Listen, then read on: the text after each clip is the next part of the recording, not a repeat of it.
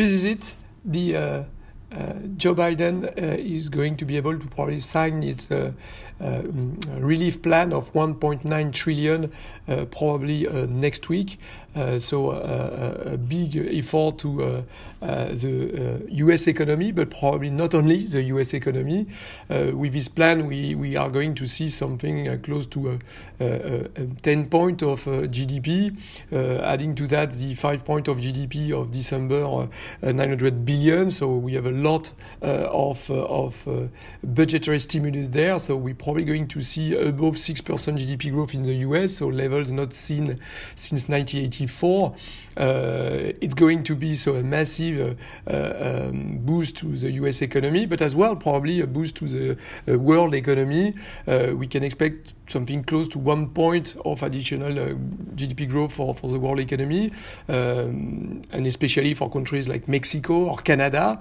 Europe as well uh, will be gaining from this kind of um, uh, big stimulus plan, uh, probably half a point of GDP. Uh, in 2019, Eurozone exported 384 billion to the US for a net balance of 133 billion. Uh, so clearly, uh, uh, when the US is, is, is, is buying more, it's, it's importing part of its, its, its buying from abroad. that's probably what is going to as well wait on the dollar eventually and we see that this plan is a, a lot about consumption, about uh, uh, uh, demand side, uh, with this 1400 uh, checks uh, direct uh, paid to each individual.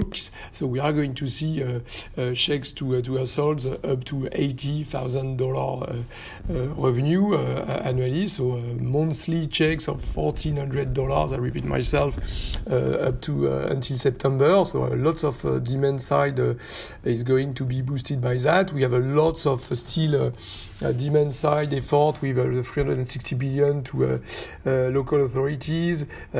25 billion for Medicaid, 130 billion for schools, uh, and so on and so forth. So a lot, the bulk of that is, is going to be on the demand side, taking into account that out of its 1.9 trillion, 1.1 trillion only, if I may, will be spent this year. The rest will be in 2022. So, uh, um, big picture is very much one of a huge stimulus plan, uh, and but probably uh, mostly on the uh, on the demand side, probably lacking a bit of investment uh, uh, effort, uh, but we, we, might see some more coming with the infrastructure uh, uh, big uh, ambitions from, from the Biden administration, but probably less will be able to go through the, the Congress than the 200, 2 trillion or 3 trillion we, we are talking about. Still, this is a big thing, probably. So sending the, the, the, the concern regarding the rates, regarding inflation, Obviously, you have to, uh,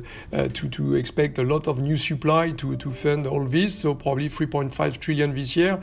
Uh, so uh, as uh, 1.1 trillion was already funded last year, 2.4 trillion is to be expected uh, this year. So this is clearly topping the 2010 previous record in terms of U.S. Treasury supply. So this is going to be probably waiting on rates. We might see a bit of inflation. so that is waiting as well on, on, on, rates.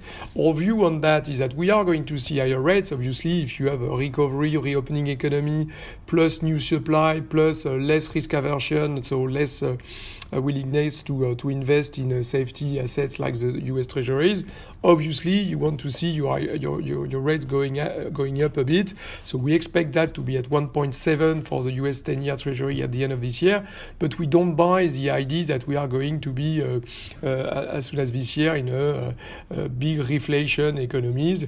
Uh, think of that. Huh? You still have uh, more than 10 million people um, uh, without a job.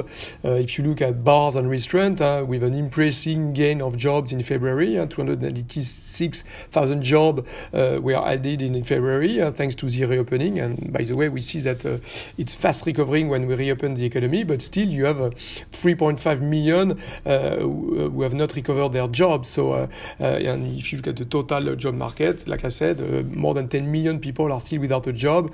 the participation rate is probably lower by five points. Uh, so you have a lot of slack in the economy. So yes, we are going to see in the US uh, the GDP back to where it was in, at the end of 2019 in uh, before the end of this year, but still the output gap will be there for, for many months to, to come. so do not expect a big inflation. And the other, I think, factor um, against any long-lasting rise uh, or uh, rise of interest is probably the central bank attitude. And we see that central banks are very relaxed towards a bit more of inflation, uh, but clearly not that relaxed when it comes to monetary accommodation. So any unwarranted tightening of rates in the US exactly the same for the Europe, obviously, uh, even more in Europe where, where you do not have this uh, big stimulus plan. You don't want, do not want to follow the US rates uh, uh to the upsides uh, too much. Uh, but clearly, even in the US, we see that the central banks, central bank, is not willing to to let rates going too too too high, and we have seen that in Australia. But we are very much into not spread control, but yes, we need some it's totally fair to see some higher rates, uh, but not too much in a way. Let's let's put it that way. Uh, and to finish with what what is really important is that uh, um, real interest rates remain negative uh, uh, quite uh, quite significantly. So uh, yes, we are going to see much higher uh, debt to GDP. We have this very eye popping estimation by by the CBO that it expects the federal debt as a share of GDP to double by 2050, so close to 200 percent of GDP.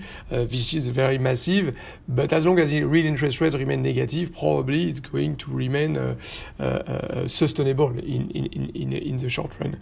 So, okay, we might see some interest rate going higher, but not too much. So the reflation trade, the fact that cyclical airlines, banks, or all utilities uh, with the uh, maybe some with the infrastructure plan to, to come next um, are going to be uh, sustained, and that rightly so.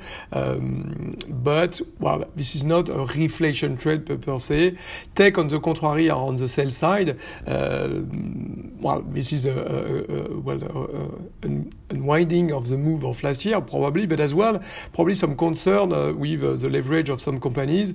And on top of that, we have seen that we have some not looking so good nomination at the federal level from uh, Biden administration, with people uh, strongly advocating uh, for reining in the monopoly, the monopoly of, of, tech companies. So this is probably explaining as well the some cautiousness to be to to be uh, taken into account for for tech company uh, in in this move.